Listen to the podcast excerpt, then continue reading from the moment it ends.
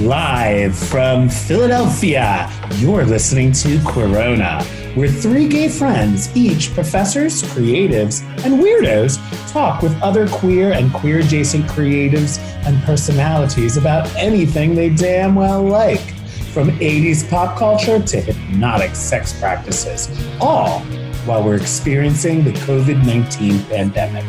Season 1 of Queerona was recorded between March 15th and May 15th of 2020. So now lean back, relax, and enjoy. Hello and welcome to Queerona. I'm George. I am here joined by two illustrious co-hosts and an exciting special guest today who will reveal themselves shortly. So Matt, what's going on with you in your life?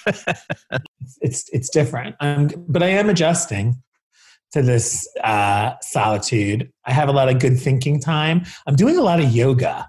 I found like a real enjoyment of YouTube yoga. Yoga tube. Is that what they're calling it? Yoga tube. Yeah. That's the term I just made up. So you're the marketing branding expert, so guru genius. Yeah. So I find YogaTube to be really like, you can find like 15 minutes to clear your head or like 15 minutes for your lower back. And it's kind of fun. For me, it's like it's like a moment. It's the same amount of time I used to have for when I smoked. That was like a cigarette break. You know, you get up from your desk, you walk outside, you smoke a cigarette. It's kind of like a 15-minute mind clearer, you know, and there is actually breathing, you know, there's like a breathing thing. So now yoga has replaced that, and it's kind of fun, much more healthy. I feel very Malibu. Does it change your yogatude with this yoga tube? My yogatude changed from yoga tube.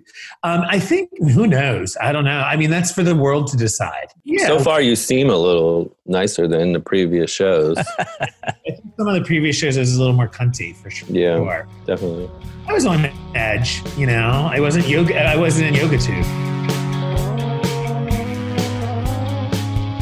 Tonight, we were very, very lucky. We're going to take it to a special place now. We are so honored and pleased to have an activist, a community leader, an advocate, a politician. And someone who was literally earlier being like a fairy godmother, running around supporting the people that we're talking about in our community in need. We have Deja Lynn Alvarez. Hello, Deja. How are you? I'm good. How about you?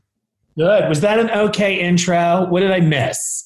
Listen, the whole time you're introducing me, I'm thinking, wow, if this was 15 years ago, the adjectives that would have been being used are a whole lot different than activist and advocate. Oh, were they really? 15 years ago? Well, troublemaker, you know? No, I was never a troublemaker. But a lot of people, well, I guess actually bitch would still be true today. That's a badge of honor. I like it when I get that one. Yeah, it's done that way, maybe. Yeah. You know how when everybody does like the pronoun introduction now? Mm-hmm. Everybody's like, oh, say your name and your pronouns. And right. For me, I'm always like she, hers, and probably by the end of this, for some of you, bitch. So. Excellent. Yeah, that was a wonderful introduction. Thank you. How are you, Deja, surviving this pandemic? What are you doing? How are you living? You know, I'm still working every day.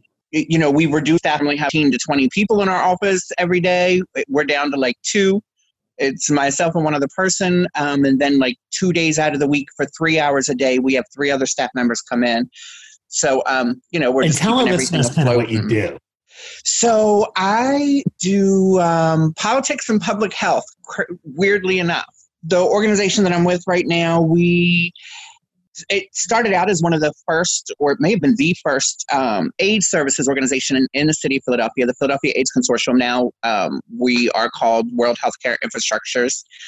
But I work mostly with LGBTQ folks around mental health, physical health, helping them access resources, helping those that have food insecurities, housing insecurities, people that are HIV positive, helping them access medical care for that, access to medication, and those that may be high risk but are negative, making sure that like we help them stay negative. So getting them on PrEP.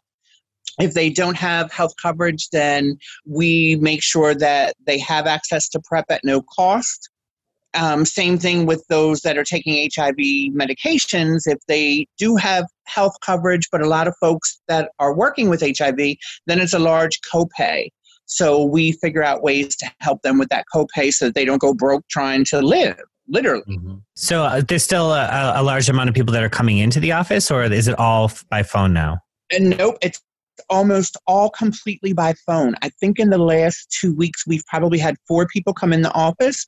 There's been a lot of discussion lately about PrEP and that PrEP has something to do with preventing COVID. Have you heard about this?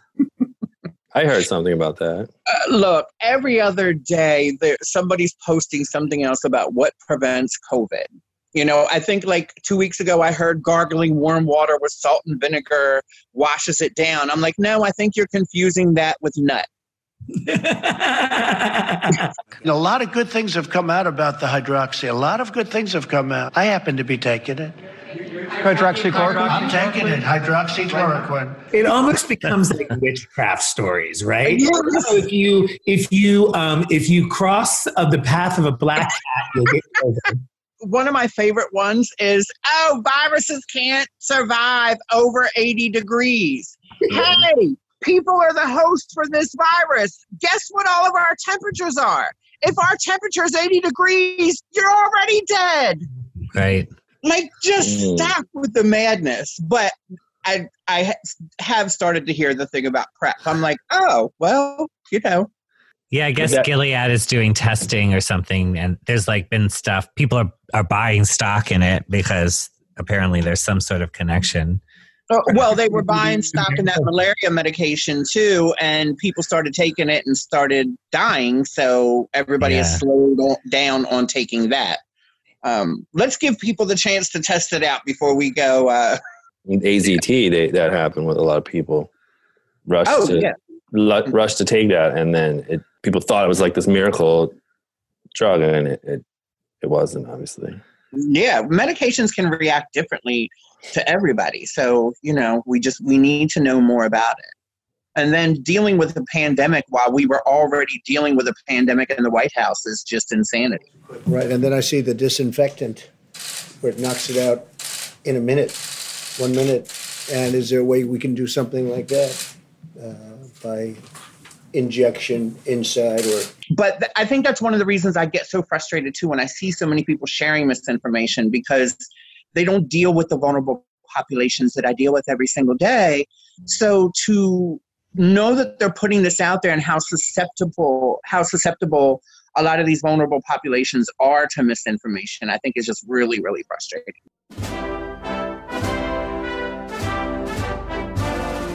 My poor campaign team last year on the campaign trail, it was like when we were going somewhere, they'd be like, remember, no cursing.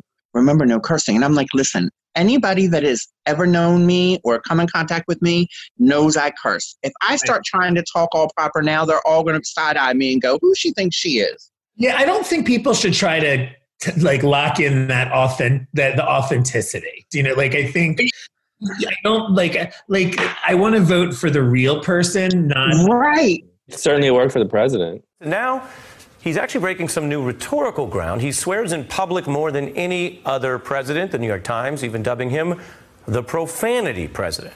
Can we talk about what was the campaign? You were on the campaign trail. Mm-hmm. Yeah. Is it? Yeah. Mm-hmm. Yeah, I ran for city council at large. And what was that experience like? It was. Oh my! It was everything. It was grueling, exhausting, frustrating, maddening, but also exciting and fun and amazing. And it covered the gambit of emotions and highs and lows. It was fun, and I was, you know, I pushed back with my campaign team quite a bit because even like in the beginning, they're like, "All right, you have to get blazers," and I'm like, "Listen." I've been in the press 300 times before ever running for office, and nobody has ever had a picture of me in a blazer. I'm not about to start wearing one now because I'm running for office. A Philadelphia politician is making history in Rittenhouse Square tonight. Deja Lynn Alvarez announced her candidacy for a city council at-large seat. Alvarez is the first openly transgender person to run for Philadelphia City Council. One of the reasons I wanted to run for office is because I wanted people to realize that, for me, politics, one of the reasons we're where we're at today is because we always thought, or we always look at politicians as they have to be these lily white folks that have two kids, a dog, a white picket fence, drive a station wagon, you know, have done everything correctly. They went to college. They came from a very particular type of family. And then that's why when he gets caught getting a blowjob by a hooker in an alley, that it destroys his career because everybody had a false sense of who he actually was. Me being a former hooker and getting up and talking about it and saying, yes, I used to do sex work. Yes, I used to do drugs. Yes, I used to do all of these things. But all of those things do not disqualify me from being in politics. They actually make me qualified because I've had these experiences. And these are the experiences of the people that we're supposed to represent. Right. You can actually speak from that and yes. From ideas that are not from an ivory tower. And even if they wouldn't add, they certainly don't subtract in any way, shape, or form. You know, they right, and that's yeah. Experiences would make you less of a qualified politician or leader or anything. Is just it still shows like this sense in America that you still kind of have to be part of the elite, and the elite is so defined. But do you know what's really crazy is that that's even amongst our own in the queer communities that, you know, I heard it from people that I've known for years, like friends of mine would say, listen, I was like around a bunch of people that we know and they were like, oh, who she thinks she is running for office. I remember when she did this and when she did that. And I'm like, see, that's that same mindset that prevents us from using our life experience to do good and to be better and be able to help others. You know, they're saying, no, if this is what you've been through, then you can't help others. Well, actually being through that means I should be able to help others. Right now, thinking, would you want to be in city council right now? I guess I don't necessarily feel one way or the other about whether I would want to, because I talk to a lot of the folks that are in city council now during this and they're doing some good stuff. And I'd still end up doing the same stuff I'm already doing. So honestly, I guess in a manner of speaking, I guess I could say, I'm probably a little grateful I'm not in city council right now. But even if I was, I'd still end up doing the same thing. You know, like I started a food drive for undocumented immigrant families that are being affected by COVID-19 because they can't get food stamps, they can't get unemployment, and they're not going to get a stimulus check, but they've all lost their jobs too. Right. Yeah, I think they, you know, they definitely have a lot on their plate with this because that's the other thing. We all then look to those that are in politics. We look to the politicians to be the saviors for everything, but we also have to understand what they can and can't do. Like, we need to understand what city council is responsible for. We need to understand what our state reps are responsible for, what our senators are responsible for. It's amazing our country spends $1 trillion a year on government, but so many of us don't understand what they're actually in place to do. There's such a simplistic view of politics that I think most Americans have, that we don't really understand the basics about how power is distributed or how we just expect people to be experts, you know, not to have any responsibility ourselves, and that we're just someone above us is going to fix everything. And if they didn't do everything, then they're terrible. Yeah, well, absolutely. I think we all should be more involved, but then it's also hard to ask, you know, folks that are really marginalized and trying to survive to also then be political. Because if I'm busy trying to figure out what I'm going to eat that day or where I'm going to lay my head, I don't give a shit who's on city council or who's the state rep. Because in my mind, that doesn't affect me, although it actually does. But in my mind, that's not my priority. And I think until we can tackle a lot of those issues, you know, the racial disparities and the poverty and the lack of education and all of those kinds of things, until we're all ready to really have that true conversation about that, it's going to be hard to engage a lot of the folks that we really want to be more engaged. Yeah, it's a difficult catch-22 in some ways, you know, because if people are in a mode of survival, they really can't see beyond that, you know. But then at the same time, if we have a better idea as a nation how this government works, then we have more tools and more at our disposal to make change. But I, you know, when your immediate concern is, am I going to be able to get something to eat? It's kind of hard to look beyond that, which is also why I kind of feel like those of us that, like, I don't make much money at all. Like, I'm able to pay my bills, but I'm living paycheck to paycheck. And people think because I'm in the press a lot and all that, they go, oh, she's rich, she's this. Trust me, ask PNC, they'll tell you my overdraft fees, I'm not rich.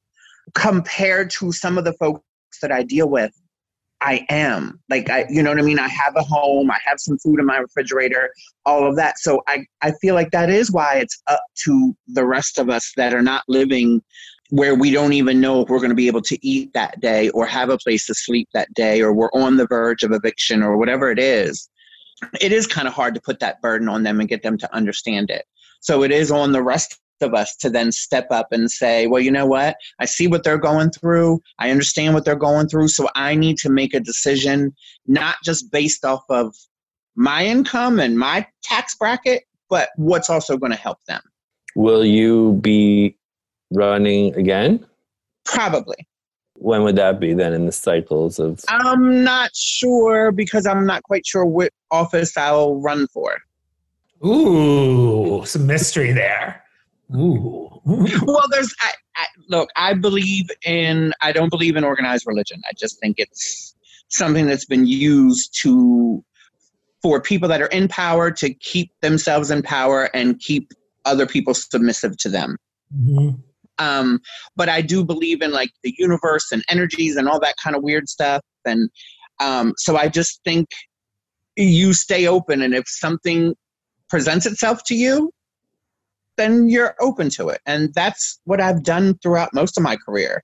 We were hoping for a big announcement on this show. So the question for me is, what am I going to do about it?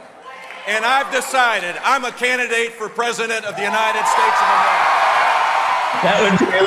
That would really give us that. No pressure. You promise you'll come on Queerona to make that announcement. Yo, I don't think we should talk about this. Come on, why not? People might misunderstand what we're trying to say, you know? But that's a part of life. You know what I wanted to ask you, Deja, is do you see parallels between, like, this pandemic and HIV and a pandemic, you know? So I've seen a lot of discussion about that, and I saw a lot of people comparing it to HIV and saying, oh, how does it feel to live through something? So absolutely, HIV pandemic for, you know, the gay community originally, and the way that it was handled was definitely, I guess I could see the similarities. The White House, ignore, deny. But the difference is, it was ignored in the beginning. HIV was ignored in the beginning because it was only affecting gay folks. So they didn't think that it needed to be dealt with, because they just felt, you know, gay folks should be wiped out. Mm-hmm. And back then, for most of the world, and actually even for some of the world today, you know, that includes trans folks, because, you know, we're considered in the gay community, blah, blah, blah. So the parallel of it being ignored, yes, for different reasons, though. We have a narcissistic, moronic twit in the White House right now. I know more about ISIS than the generals do, believe me. I know more about courts than any human being on earth. Nobody knows more about trade than me. I know more about steelworkers than anybody that's ever run for office. Nobody knows more about construction than I do. I know more about drones than anybody. He ignored it, I feel, because he didn't want it to affect his numbers, and he wanted to figure out a way to profit from it. And I think that's a little different than HIV. HIV was ignored because of the specific group of people that it hit. Also, HIV did not move as quickly as the coronavirus. It wasn't spread as easily and quickly as the coronavirus. And so, you know, there's, I get where people were going with that, but I don't think it's a fair comparison. Mm-hmm. But I understand people's feelings around it, especially people that saw a lot of death and stuff during that time. I hear stories regularly from patients that, like, family members still won't eat off of the same plates that they use. They have to use a separate plate and silverware and all that kind of stuff. And I'm like, are you kidding me? In 2020, there are still people that just hold on to that.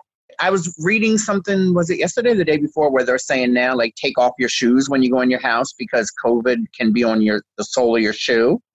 Mm. So I think that's, you know, definitely some of the differences is just this can be spread in so many ways and then survive on these surfaces, some of these surfaces for days at a time.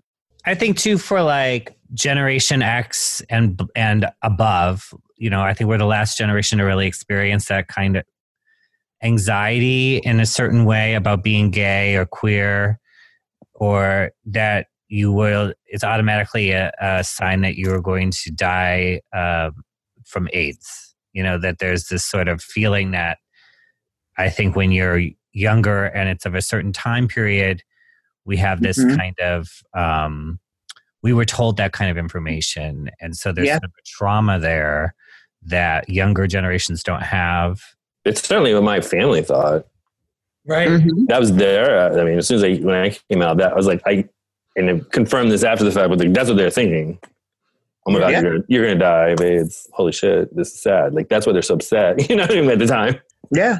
Well, a lot of folks still think that, you know, I have a young kid that in the last year was diagnosed with HIV. And when he was given the news and dealing with that, the thing he kept saying to me is, I don't want my dad to find out that he was right.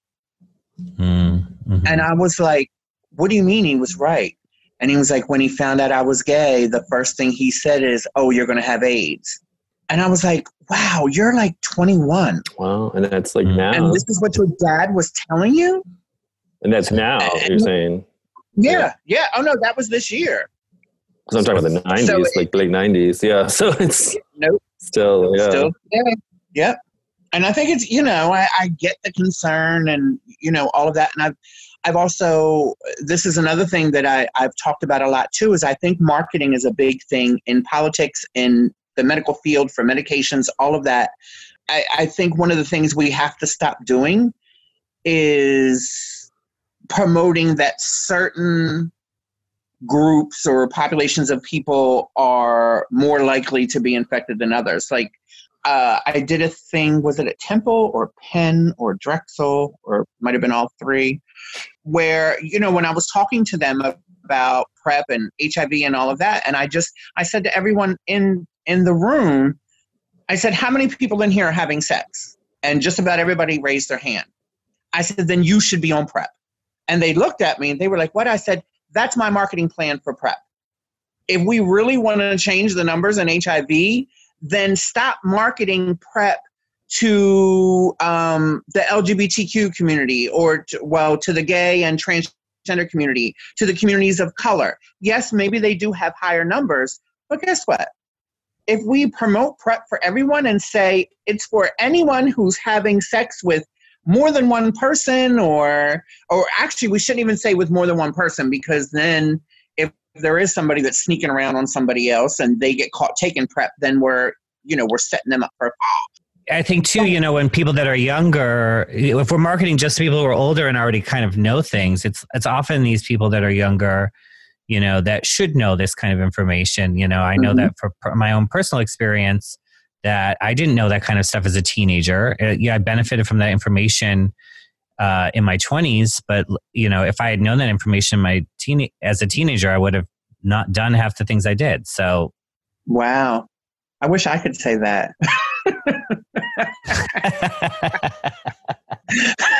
I don't know that I still wouldn't have done some of the things I did as a teenager, but If I had PrEP, it would have just been a little safer. That's all. Right.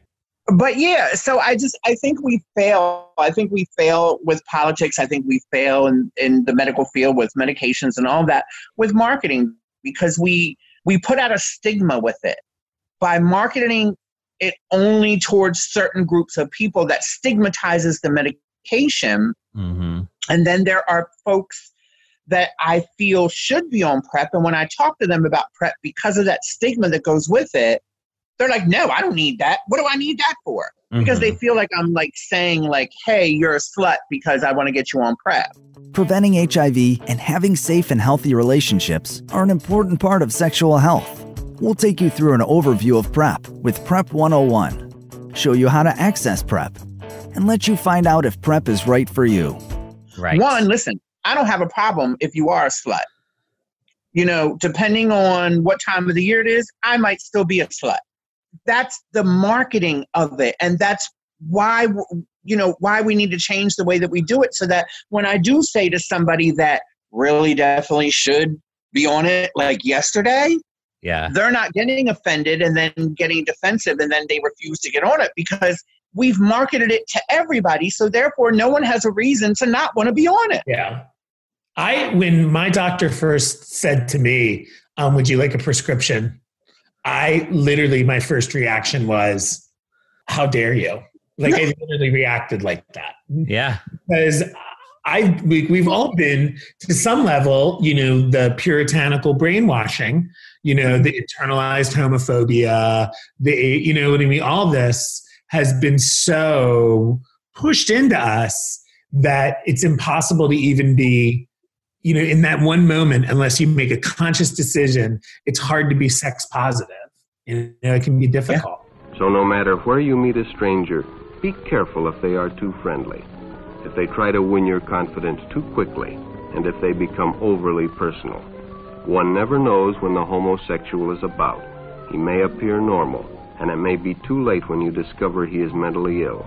I tell a lot of my clients, and I, you know, especially my trans clients or others that, you know, engage in sex or a lot of sex or whatever. And those, one of the ways that I kind of break the ice with them is as I figure out who they are and what they're doing and what they're engaged in, you know, I do a little teaser and I'm like, listen, I break men down into two categories: baby wipes and washcloths.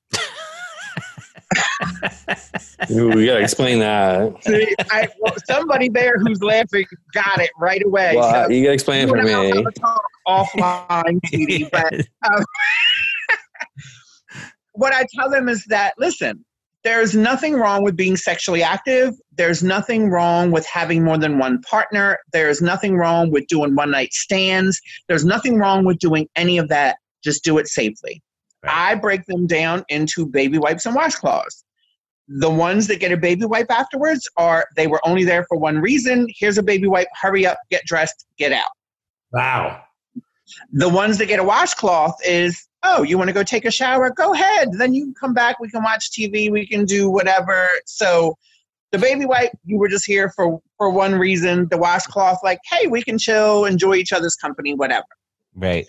And I use that as an example so that my clients and patients and stuff understand that even if it looks like I'm in a different place than you are at this point, at one point in my life, I was exactly where you are. And there is no time in my life that I ever forget that. And there's no time in my life that I'll say I won't ever be that again.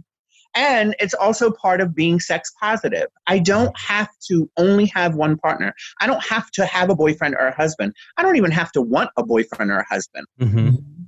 Just because we've been brainwashed to believe that me as a woman, I'm supposed to have a man and I'm supposed to, you know, be in a relationship. And I don't have time for all that. Right. I don't need him in my bed, rolling over, keeping me hot at night, snoring in my ear, I need to go to sleep because I got to go to work in the morning. So come over around 8. I'll give you your baby wipe at 8:30. Be out the door by 8:45, and then I'm still in bed at 9:30. Efficient. My political career is over after Queerona. Yeah. This is supposed to launch your next chapter. This is turned into an expose. Yeah. You can help support Queerona Podcast by sponsoring us on Patreon. Go to patreon.com/Queerona, where there are several tiers of support where you can assist us with our production and bringing new voices for Season 2 of Queerona. There are 3 tiers of support. Oh my God! What are you doing? There are 4 tiers of support for Queerona. Our first tier is a $15 shout out. Our second tier gives you all access to all of Season 1 immediately at $40. At $50, you receive that plus the shout out. And for those who really want to support us, you can get a luxury t-shirt designed by collage artist Toby Celery for $100.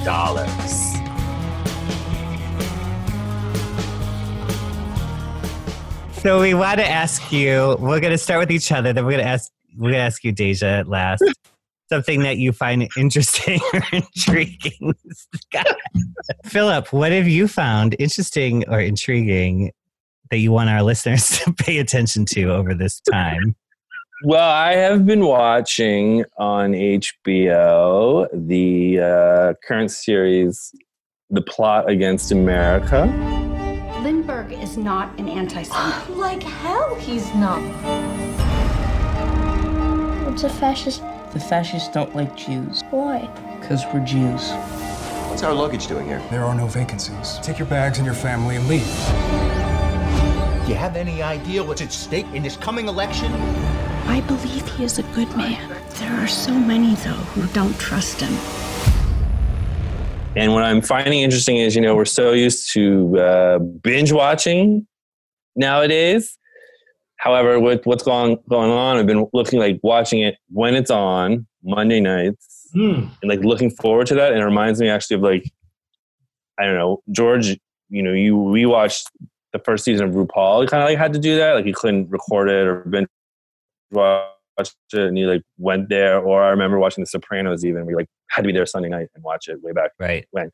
So, but it's on HBO. It's a 6-part thing. I think they've done 5 of them so far, and it's based on this Philip Roth novel, which is a historical fiction that imagines that what if back in the 30s, Charles Lindbergh, who was a famous pilot, right? But also, and he'd gotten this award from the Nazi government.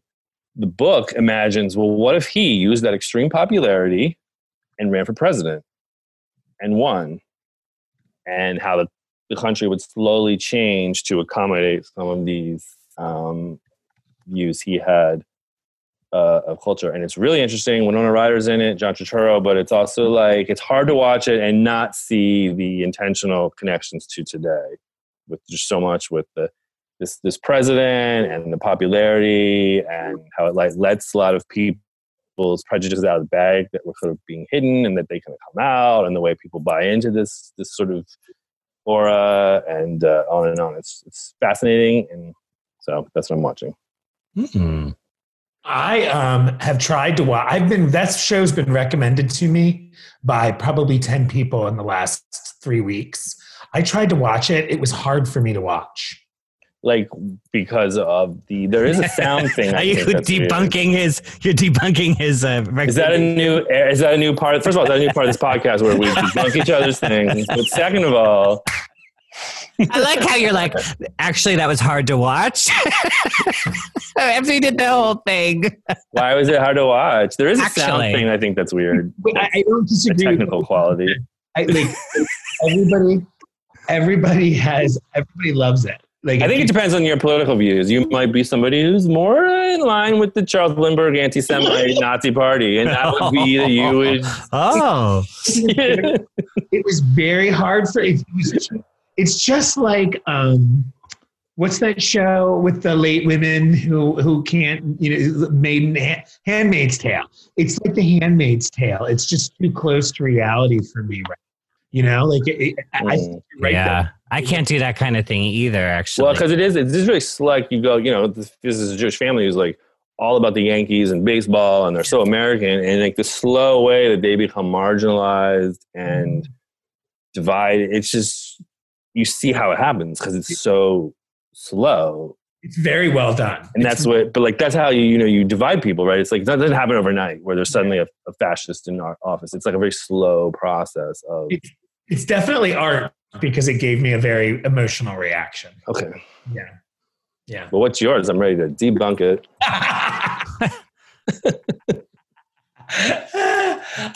Mine is really, this is new. Mine is the book All Together Now by Cindy Dell Clark. She is an anthropologist and a folklorist who teaches at Rutgers. And I met her at a cocktail party. She was the most fascinating person there. And there was plenty of fascinating people there. And so she told me about her field of study. And she basically, she's an anthropologist, and she studies celebrations. And this book is all about holidays in America, how they relate to children and adults, and the symbols that they need. And it's so fascinating. It's just so fast because it really, she gets into the theory, you know, why do we do, you know, why do we do what we do? Why are we hiding eggs? Why are we crazy for Christmas? What does trick-or-treat really mean? And some of it we all think we know, like, oh, it's pagan. But there's much more deeper kind of implications. And I'm really I'm in marketing, so anthropology is kind of the older, smarter brother of marketing. I'm going to recommend a movie, which is weird because I never recommend movies. But I'm recommending the Teenage Apocalypse Trilogy by Greg Araki, which are all dealing with themes of isolation, queerness, and the apocalypse, which all seem, and 90s angst, and HIV scares, and teen drama, homelessness, and in some cases, alien invasions. So...